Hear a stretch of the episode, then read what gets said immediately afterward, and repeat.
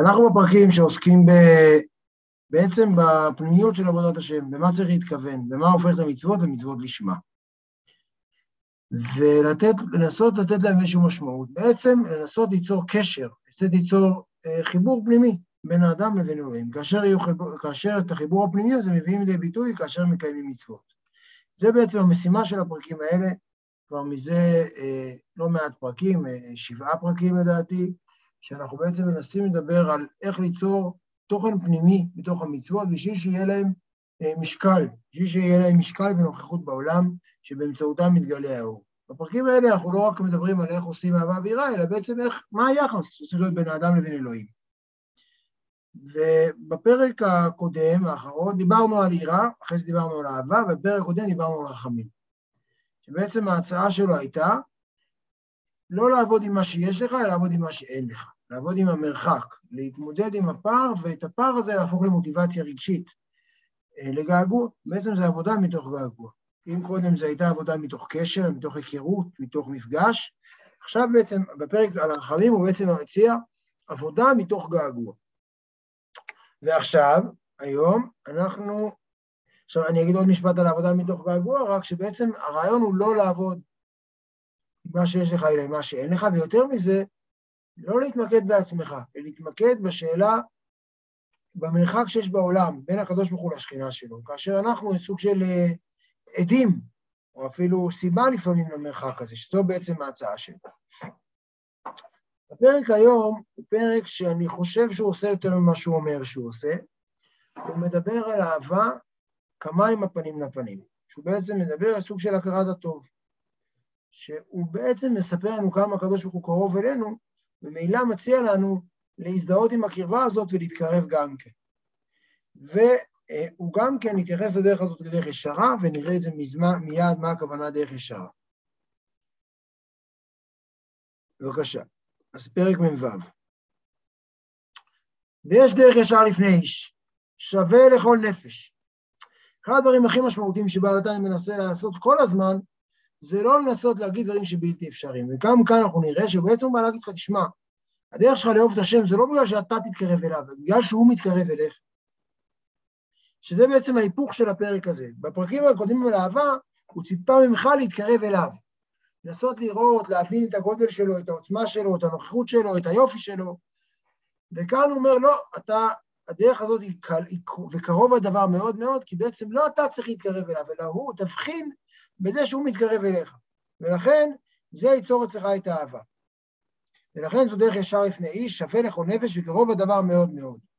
לעורר ולהאיר אור האהבה תקועה ומסותרת בליבו. כלומר, המטרה שלנו, שוב, זה הנחת העבודה היא שיש אהבה.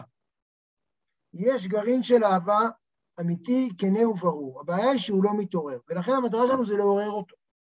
כלומר, זה נורא חשוב, כי המטרה שלנו היא לא להמציא אותו. כי להמציא אהבה זה סיפור אחר. להמציא אהבה, הוא יגיד לנו, אולי אפילו אי אפשר. אבל כל הציווי על אהבה אפשרי, כי בעצם האהבה היא דבר שנמצא. היא דבר שיש לך, וכל מה שצריך זה רק לחשוף אותה. ולכן אפילו אם אנחנו מעוררים אותה בצורה שנראית לנו מלאכותית, אנחנו מעוררים משהו אמיתי, ולכן לא אכפת לנו שהדרך היא מלאכותית. ויש דרך ישר לפני איש שווה כל נפש, וקרוב הדבר מאוד מאוד, לעורר ולהאיר אור אהבה תקועה ומסותרת בליבו. להיות מאירה בתוקף אורה, כאש בוערה בהתגלות ליבו ומוחו. כלומר, המטרה שלנו, הדרך שהוא יציג עכשיו, היא בשביל להאיר את האהבה הזאת בתוקף, באור גדול, באש בוערת, שהלב והמוח מתגלים, כלומר הלב זה ההתגלות הרגשית והמוח זה שיש איזו בהירות שכלית, למסור נפשו לשם וגופו מאודו בכל לב ובכל נפש ומאוד, מעומקא דליבה, באמת לאמיתו. כלומר, המטרה שלו באהבה הזאת זה להדליק ולמצוא אה, סיטואציה ומוטיבציה שבה אתה מוכן למסור את הנפש שלך, שבה הלב שלך יוצא כלפי הקדוש ברוך הוא. ובפרט בשעת קריאת שמע וברכותיה, כמו שהתבהר. ברכת סימן קריאת שמע וברכותיה, כאשר בן אדם אומר ואהבת, הציפייה שלנו שהוא באמת יאהב. שהוא יהיה מאוהב. בשביל זה יש פסוקי זמרה, בשביל זה יש ברכות קריאת שמע, יש הכנה רבה, שנועדה להביא אותנו למצב שכאשר בן אדם אומר ואהבת, הוא נמצא באהבה. אה, ומה שהוא אומר כאן, לא אכפת לי שאפשר היום, אתה בינוני, אתה אדם רגיל, לא אכפת לי שאפשר היום אתה לא אוהב את השם. בזמן קריאת שמע, אני מבקש ממך, המטרה היא להגיע לרגע אחד, לרגע של אהבה בוערת. והוא כאשר ישים בליבו מה שאמר הכתוב, כמים הפנים לפנים כן לב האדם אל האדם.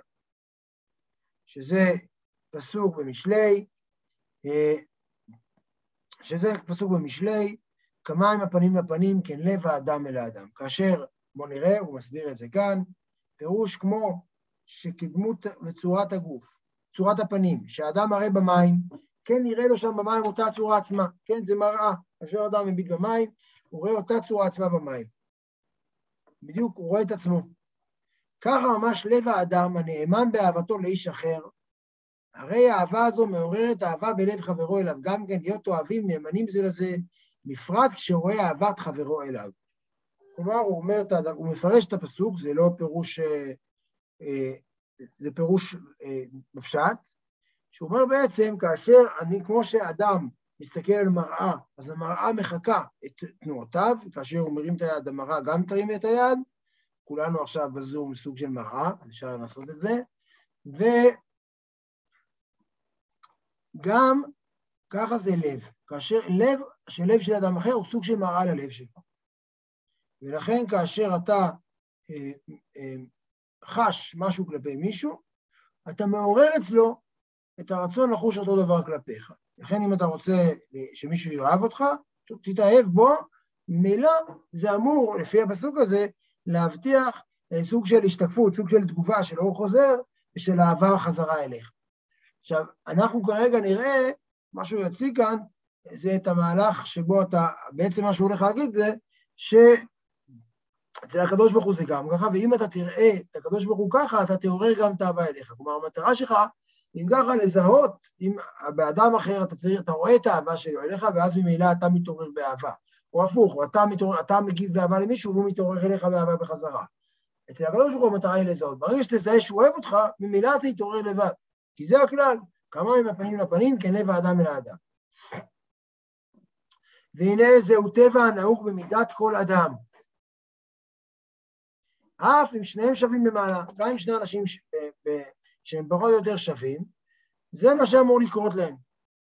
ועל אחת כמה וכמה, אם מלך גדול, ועל אחת כמה וכמה, אם מלך גדול ואהב, מראה אהבתו הגדולה והעצומה לי שהיות ונבזה ושפל אנשים, ומנוול המוטל בהשפעה, ויורד אליו במקום כבודו עם כל שריו יחדיו, ומקימו, ומרימו מאשפתו, ומכניסו להיכלו היכל המלך חדר לפנים מחדר, מקום שאין כל עבד ושר נכנס לשם, ומתייחד עמו שם בייחוד וקירוב אמיתי וחיבוק ונישוק והידבקות רוחא ברוחא, הידבקות של רוח ברוח בכל לב ונפש. על אחת כמה וכמה שהתעורר ממילא אהבה כפולה ומכופלת בלב הידיעות ושפע האנשים הזה נפש המלך. בהתקשרות הנפש ממש מלב הנפש, מאום קדילי בלעין קץ. כלומר, הוא עוד לא מדבר על הקדוש ברוך הוא כביכול, ליד נראה כמובן שזה כן, הוא אומר כאשר אדם מזהה אהבה של מישהו אחר אליו, אם זה מישהו שהוא פחות יותר שווה אליו, הוא בוודאי תתעורר אליו אהבה בחזרה. ועוד יותר, על אחת כמה וכמה, זה עם מישהו, ש... עם מישהו פתאום גדול מאוד, אוהב אותי מאוד. עם מישהו גדול מאוד, עם מלך גדול ורב, מראה אליי אהבה גדולה ועצומה, ואני איש אדיוט, איש פשוט, ונבזה, ושפל אנשים, ומוטל בהשפעה, והוא מאיר אליי פנים. הוא מקים אותי ומרים אותי מההשפעה, ומכניס אותי להיכל המלך שלו, ושם אותי בחדר הכי אישי שלו, הכי אינטימי, יש פה ממש ייחוד, חדר ייחוד, אינטימיות מאוד גדולה. ויקירוב אמיתי וחיבור ממילא, תתעורר אליי הלב, האהבה שלי, אם הוא עושה לי דבר כזה, הוא עד כדי כך מאוהב בי, אני אחזיר אליו אהבה, ממילא זה יקרה באופן טבעי, האהבה שלי אליו. ואף אם ליבו כלב האבן, כן, תדמיינו את התמונה הזאת של האדם מוטל בהשפעה, ובא המלך ולוקח אותו אליו לארמון, לחדר הכי אישי, שהוא לבד נכנס שם, רק הוא איתו שם, ואף אם ליבו כלב האבן, ימס, ימס, ימס, ימס ויעל מים. ותשתפך נפשו כמים בכלות הנפש ממש לאהבת המלך.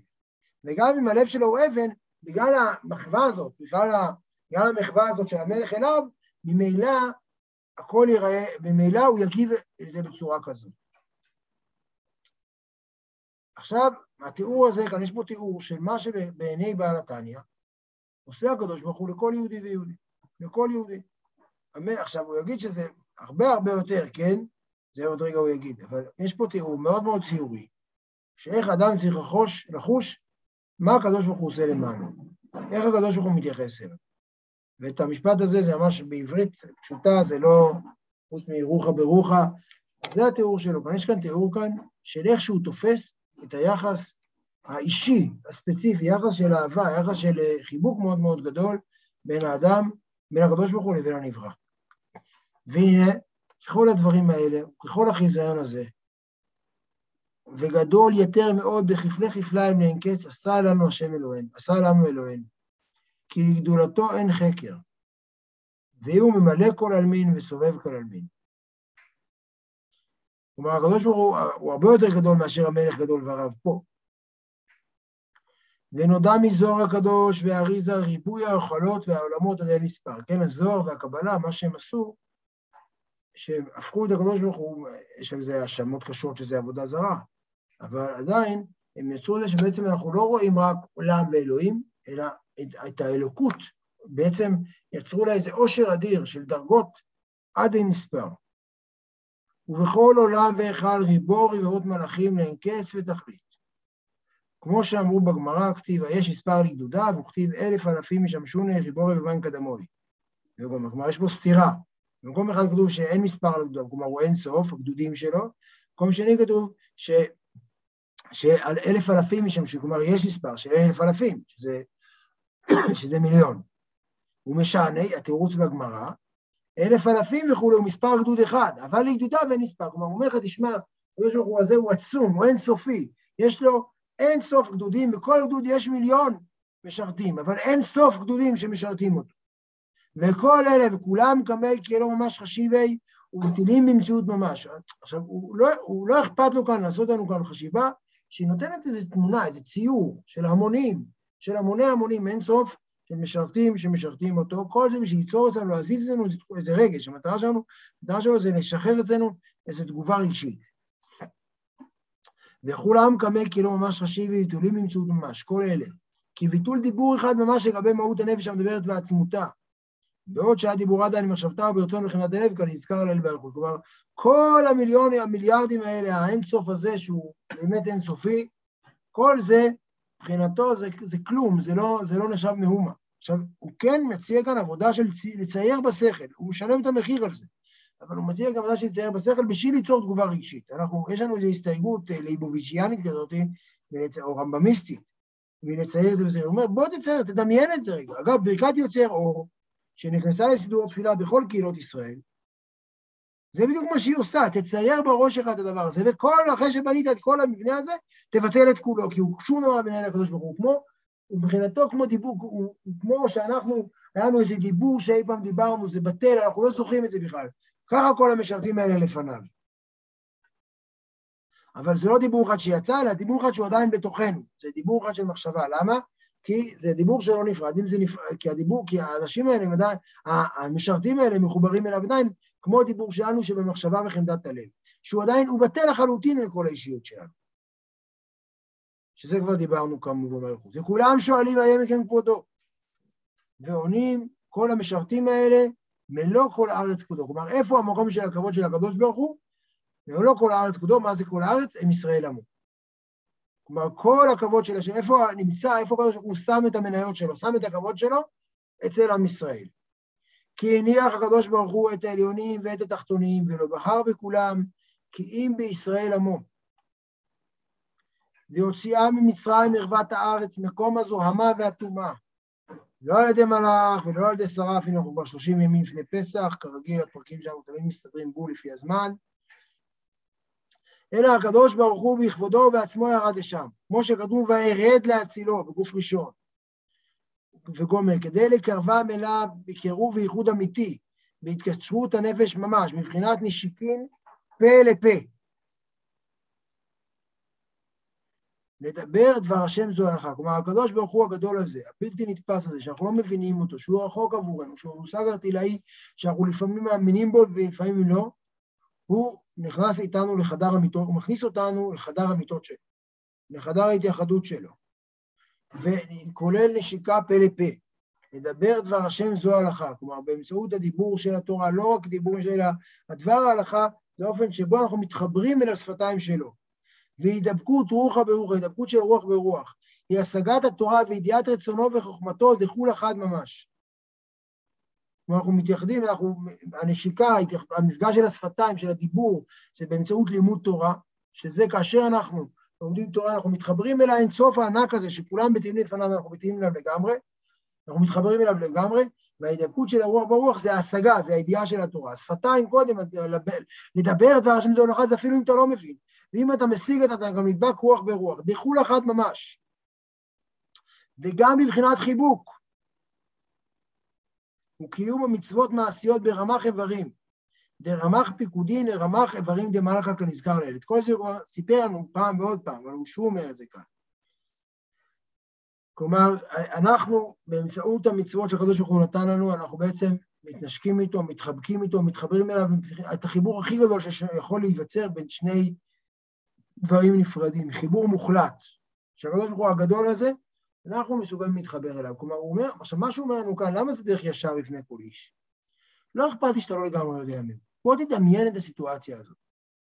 תדמיין את הסיטואציה הזאת, נתן פה סיטואציה, הוא השקיע פה בסיטואציה ציורית, מלך גדול ורב, מראה אהבתו הגדולה והעצומה לאיש אדיוט ונבזה, שפל אנשים ומובן ומוטל בהשפעה. הוא מתאר את הדבר הזה.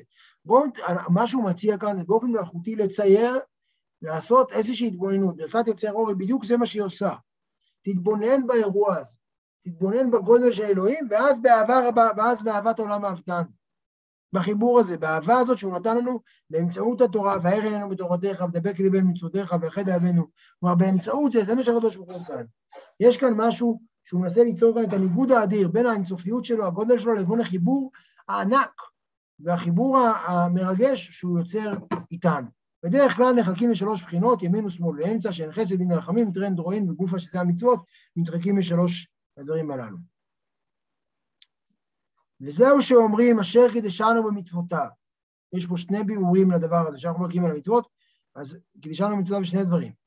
כאדם המקדש אישה, להיות מיוחדת עמו בייחוד גמור, כמו שכתוב, ודבק באשתו והיו לבשר אחד. ככה ממש, ויתר על כן לאין קץ, הוא ייחוד נפש האלוהית העוסקת בתורה ומצוות. ונפש החיונית יבושנו וכו', כלומר זה עניין כל הנפש הבהמית, זה לא רק הנפש האלוקית. ייחוד נפש האלוהית באור אינסוף ברוך הוא. ולכן המשיל שלמה המלך עליו ושלום בשיר השם ייחוד זה לייחוד חתן וכלה בדביקה, חשיקה וחפיצה, בחיבוק ונישוק. כלומר, הקדוש ברוך הוא קידש אותנו, כמו שאדם מקדש אישה, ככה הקדוש ברוך הוא קידש אותנו באמצעות המצוות. באמצעות המצ... במצוות קורה קידושין כמו שדבק באשתו והיו לבשר אחד. זה מה שהקדוש ברוך הוא מציע לנו באמצעות המצוות. הוא נתן לנו את המתנה הזאת. עכשיו, כלומר, כאן המצוות זה מלמעלה למטה. הקדוש ברוך הוא יורד אלינו ומתייחד איתנו בעולם שלנו, עם הנפש החיונית.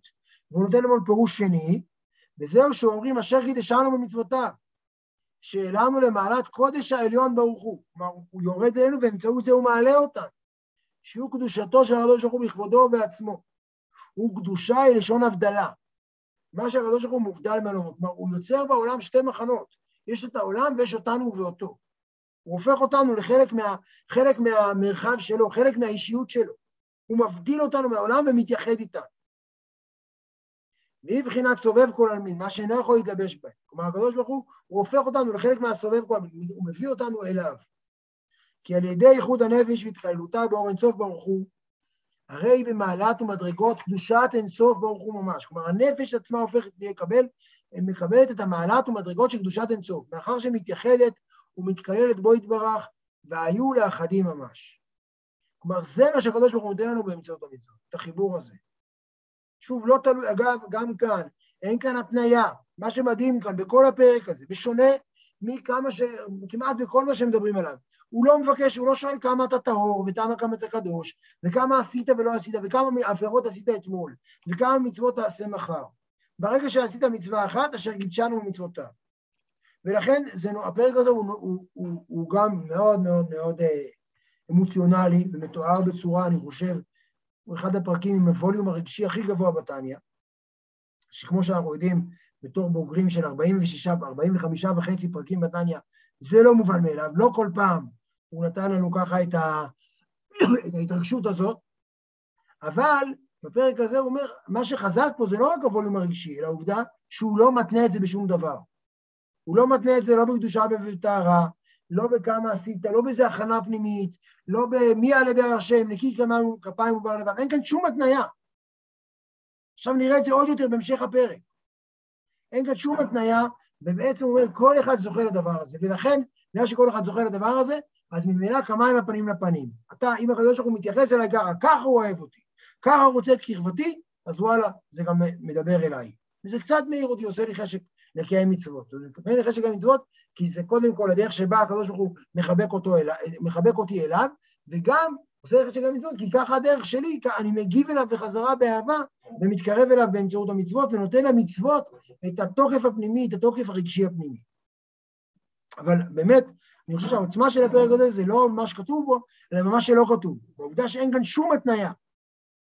להפך, מה שהוא מתאר כאן, האדם בינתיים הגיבור, שמדובר כאן, אני מחזיר אתכם אחורה שוב למשפט הזה, זה, איש הדיוט ונבזה ושפל אנשים ומנוול ומוטל בהשפעה. זה הבן אדם של הפרק הזה. ולכן זה דרך ישר בפני איש. אין פה איש שהוא איש נפלא ואדיר, שעשה מאמצים ועשה תענית דיבור חודש. ויש פה איש הדיוט ונבזה ושפל אנשים ומנוול ומוטל בהשפעה. שאותו הקדוש ברוך הוא מקדש. וזהו שכתוב, וייתם לי קדושים, כי קדוש אני השם, ואבדיל אתכם מן העמים להיות לי. ואומר, ועשיתם מכל מצוותיי וייתם קדושים לאלוהיכם, אני השם אלוהיכם. פירוש, כי על ידי קיום המצוות הריני אלוה שלכם. אני מוותר על כל העולם והופך להיות אלוהים שלך, כמו אלוהי אברהם, אלוהי יצחק וכולי. שנקרא כן מפני שהאבות היו בבחינת מרכבה לא יתברך ובטלים ונכללים באורו. אז הם היו כאן במצב קבוע. אבל ככה ממש הוא בכל נביש מישראל בשעת עסק התורה והמצוות. כלומר, בשעת עסק התורה והמצוות, אה, הבן אדם הוא לגמרי שם, הוא לגמרי, האלוהים הופך להיות לגמרי שלו.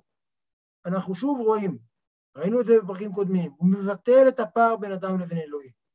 אתה הופך את אלוהים, כמו שכתבנו, קראנו לפני שני פרקים, נפשי הביתיך, שהנפש שלי זה האלוהים. אני זה, הייתי אומר, אני זה אלוהים. כלומר, האלוהים ואני מתאחדים, ולכן התגובה שלי אליו היא לא תגובה על מישהו חיצוני, מישהו רחוק, אלא מישהו קרוב, ההתקרבות שלו אליי יוצרת גם התקרבות שלי אליו בחזרה. לכן, עכשיו בואו נראה, הוא חוזר, אנחנו נראה, הפרק הזה הוא פרק, זה הנקודה, אני חושב, המרכזית בו. בואו נראה את זה מיד. נקודתיים. לכן חייבו רז"ל, רבותינו זיכרונם לברכה, לקום ולעמוד מפני כל עוסק במצווה, אף אם הוא בור ועם הארץ. שוב, זה הבן אדם שהוא מתואר פה. בן אדם שעוסק במצווה מבחינת זה כרגע הוא קודש קודשים. גם אם הוא לגמרי איש עלוב, ברגע שהוא מקיים מצווה, הוא חלק מאלוהים. והיינו מפני השם השוכן ומתלבש בנפשו בשעה זו. עוד שנייה עכשיו נקרא, עוד רגע יש פה איזה מהלך נוסף, אני עוד שנייה אמשיך אותו שקשור אותה נקודה, אבל שוב הרעיון הוא בעצם שאתה צריך להבחין כמה הקדוש ברוך הוא אוהב אותך, כמה הקדוש ברוך הוא אה, מתקרב אליך, כמה הקדוש ברוך הוא לא רחוק ממך. ממילא זה יעשה את החשק להתקרב אליו גם כן. ושוב, האתה הזה כאן הוא לא, אין שום דרישות מוקדמות. אתה בור ועם הארץ, אתה מנוול ומוטל בהשפעה. שכוח, לא אכפת לי. כרגע שאתה מקיים מצווה, אתה שייך לממלכה שלי. אתה הובדלת מכל העולם. רק שאין נפשו מרגשת. עכשיו, הקושייה הכי גדולה זה למה אנחנו לא נהנים מכל הטוב הזה. הרבה מאוד פעמים אנחנו, אמנם שכנעת אותי, וואלה, אבל אנחנו לא נהנים מכל הטוב הזה, אנחנו לא מרגישים אותו. רק שאין נפשו מרגשת, מפני מסך חומר גופני שלא נזדכך. הוא מחשיך עיני הנפש מראות מראות אלוהים.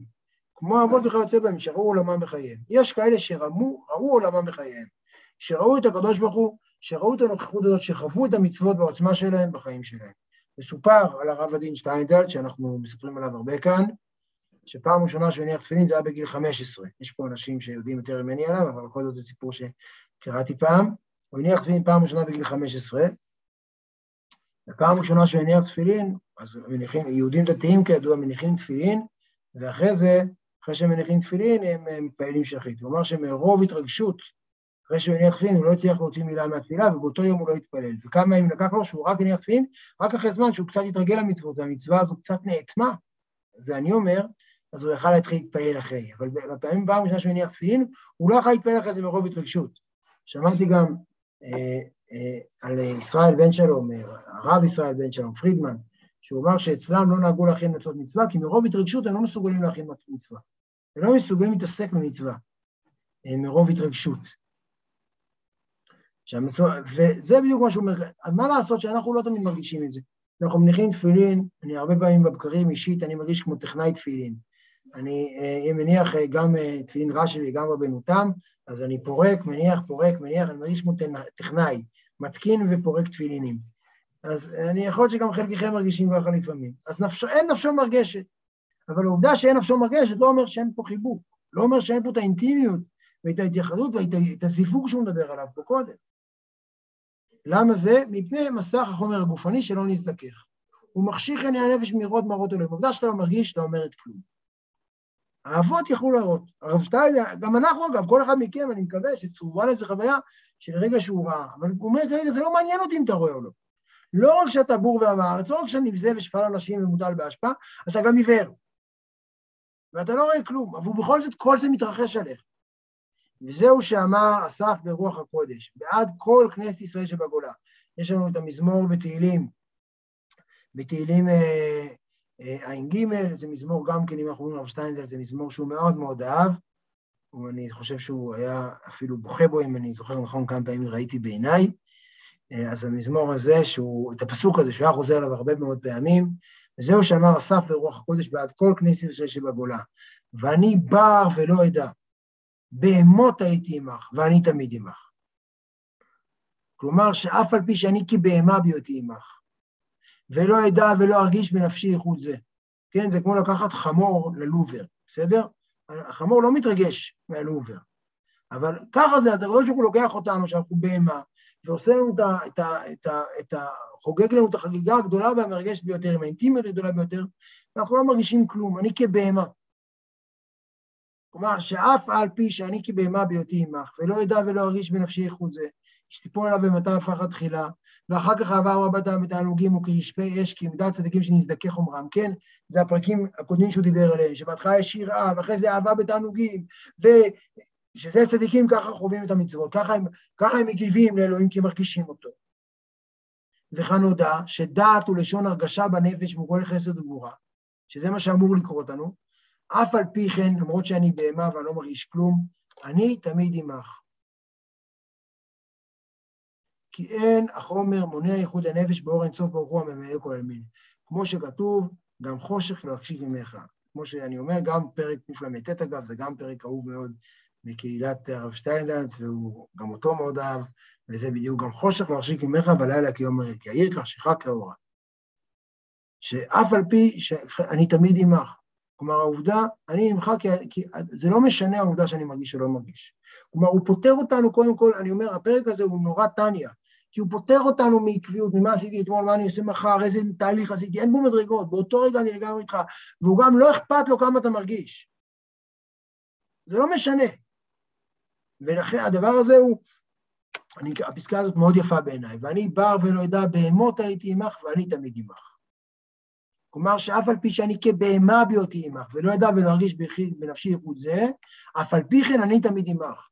כי אין החומר מונע איחוד הנפש באור אינסוף ברוך הוא הממלא כל העמים. כמו שכתוב, גם חושך להחשיק ממך. שזה לא משנה, העובדה שלנו יש חושך לא אומרת כלום, הקדוש ברוך הוא זה לא עושה לו כלום, האטימות הזאת היא רק מהכיוון שלנו. ובזה יובן חומר עונש איסור מלאכה בשבתות וחמץ בפסח השווה לכל נפש. כלומר, לכאורה היה יוצא, אם היינו חושבים שהקדוש ברוך הוא מאיר יותר רק למי שמואר יותר, אז ממילא מי ששבת היה בשבילו היי, אז אם הוא היה מחלל שבת היה מקבל עונש גדול יותר, כי הוא מקבל יותר שבת. לא, כולם יש להם אותו אור של שבת, ואותו אור של פסח. לפי שאף בנפש בור ועם הארץ גמור, מאיר אור קדושת שבת ויום טוב. ונידון בנפשו בכרת וסקיעה על חילול קדושה זו, כי הקדושה היא אותו דבר. דרך העונש, העובדה שהעונש הוא רציני, דרך העונש אתה לומד שג, שזה, שזה בעצם אותה איכות של הערה, אותה איכות של קדושה, אותה איכות של ייחוד. וגם משהו חמץ או טלטול מוקצה פוגם בקדושה של נפשו, כמו בקדושת נפש הצדיק, כי תורה אחת לכולנו. כן, יש לנו את המשפט שהוא, כאן הוא אומר הפוך ממנו, שהקדוש ברוך הוא מדקדק עם צדיקים כחוט השערה. כאן הוא אומר, לא, הוא מדקדק עם כולנו כחוט השערה, כי כולנו צדיקים, כולנו באיכות אדיר. השבת עבור כולנו היא אותו דבר. ומה שכתוב בהמות, עכשיו זה סוגריים, נסיים בזה, מה שכתוב בהמות לשון רבים, לרמוז כי לפניו יתברך גם מבחינת דעת העליון, הכולל חסד וגבורה, נדמה כי בהמות ועשייה גופנית לגבי אור אינסוף, כמו שכתוב, כולם בחוכמה עשית. ונקראת בהמה רבה כמו שהתבהר במקום אחר, והוא שם בית נון בגימטריה בהמה שלפני האצילות. כלומר, מה שהוא אומר כאן בפסקה הזאת, שגם הצדיק שחושב שהוא מרגיש את הקדוש ברוך הוא, זה גם כן סוג של בהמה. גם הבן אדם שיש לו חסד וגבורה, מבחינת הקדוש ברוך הוא זה בהמה ועשייה גופנית לגבי אור אינסוף, זה כלום, אין הבדל גדול. אנחנו מרגישים, אומרים, טוב, איך אני אטום? גם הבחור הזה במזרח של בית כנסת, שכולו מתלהב וקופץ, ונראה שהשבת מצליחה לדבר אליו, מבחינת הקדוש ברוך הוא אותו דבר. כמו שכתוב, כולם בחוכמה עשית. גם הדבר שהוא בחוכמה, שהוא בדרגה הכי גבוהה של הציות, זה עדיין כמו עשייה מבחינתו. וזה, זה לא בהמה קטנה, זה בהמה רבה. וזה עדיין בהמה. מבחינת הקדוש ברוך הוא אין שום הבדל בתפיסה של האדם הרגיל הבינוני, או אפילו החוסר תפיסה המוחלט של הבור הארץ שדיבר עליו כאן, לבין הצדיק הגדול. כולנו מוגבלים אותו דבר, וזה לא משנה מבחינתו. זה בסוגריים הוא כתב בסוף, שאפילו זה, זה לא מי יודע. אז מה היה לנו הפרק הזה? אני חושב שהפרק הזה, המרכז שלו, המרכז שלו, יש כאן שני דברים, יש כאן שני דברים. השלב הראשון זה זה, כמו שאמרתי, מלך גדול ורב, מראה אהבתו הגדולה והעצומה לאיש אידיוט ונבזה ושפל אנשים ומובל ומוטל באשפה, חלק ראשון שהקדוש ברוך הוא אה, מתייחד איתנו בייחוד גמור, בייחוד וקירוב אמיתי וחיבוק ונישוב. למרות שאנחנו כאלה וכאלה ובאמצעות המצוות, ולכן מה שיקרה מזה, זה התעוררות של אה, לב האדם לאדם, ליבו כלב האבן הימס ימס והיה למים, כלומר זה יעורר אצלך אהבה ותשתפך נפשו כמים לפנות הנפש, זה דבר אחד שהוא מציע, כלומר הדרך הישר לפני שתתבונן כמה הקדוש ברוך הוא מתקרב אליך, ולכן אתה ממילא, זה מקרב אותך בחזרה אליו, ואז הוא עסק בעניין של הגישה למצוותיו, שזה ביטוי של זה, שבאמצעות המצוות הקדוש ברוך הוא מקדש אותנו ואנחנו מתקדשים, והקדוש ברוך הוא נהיה אלוהינו, ואז הוא עסק בסוף ברעיון שלמרות שאתה לא מרגיש כלום, זה לא משנה כלום. ואני בר ולא אדע, בהמות אני הייתי עמך, ואני תמיד עמך, זה לא משנה כלום. זה בעצם מה שעושה הפרק הזה. ושוב אני אומר, הוא מאוד מאוד טניה, כי הוא בעצם שווה לכל נפש. הוא בעצם לא מבטא הוא לא מבטא איזה מדרגה מאוד, הוא לא מבטא, הוא לא דורש ממך שום דבר לפני, הוא לא דורש ממך שום דבר אחר. הוא דורש ממך לעשות עבודה מלאכותית, לצייר במחשבתך, כי אתה, זה לא נובע ממך לבד. אף אחד, שוב, המלאכותיות כאן היא בסדר גמור, כי יש עליו מסודרת שצריך להדליק אותה. והיא לא נובעת ממך לבד, ולכן אתה עושה איזושהי עבודה פנימית, שבה אתה, שבה אתה מתבונן בדבר הזה בברכת יוצר אור, ובשביל להגיע לקריאת שמע בוער בדבר הזה. וזה בעצם ההצעה שלו כאן, דרך נוספת לעורר את האהבה, וגם אם אתה לא מעורר את האהבה, גם אם אתה לא מרגיש כלום, תפקידך עדיין לנסות לדמיין אותה ולראות אותה בעיניך. זה הפרק מ"ו. אני אגיד פרק מ"ז, אמרתי שבוע שעבר שזה הפרק הכי קצר בתניא, אני חושב שפרק מ"ז יותר קצר. בשבוע הבא צפו לנו שיעור מאוד קצר, אגב, גם הוא לפסח ממש, נדבר על יציאת מצרים, וממשיך את הרעיון של הפרק הזה, אבל זה הפרק אה, מ"ו, שבאמת אני חושב שזה הפרק שבו בעדיין קצת שחרר לא יודע, אולי הוא עשה אותה ככה באיזה לילה, באיזה לילה עם, עם מקטרת, זה הזמן שבו הוא כתב את הפרק הזה, אבל זה פרק שככה מרגישים בו את, ה, את, ה, את, ה, את הנפש הנרגשת של בעל התניא. אז זה הפרק הזה. ערב טוב.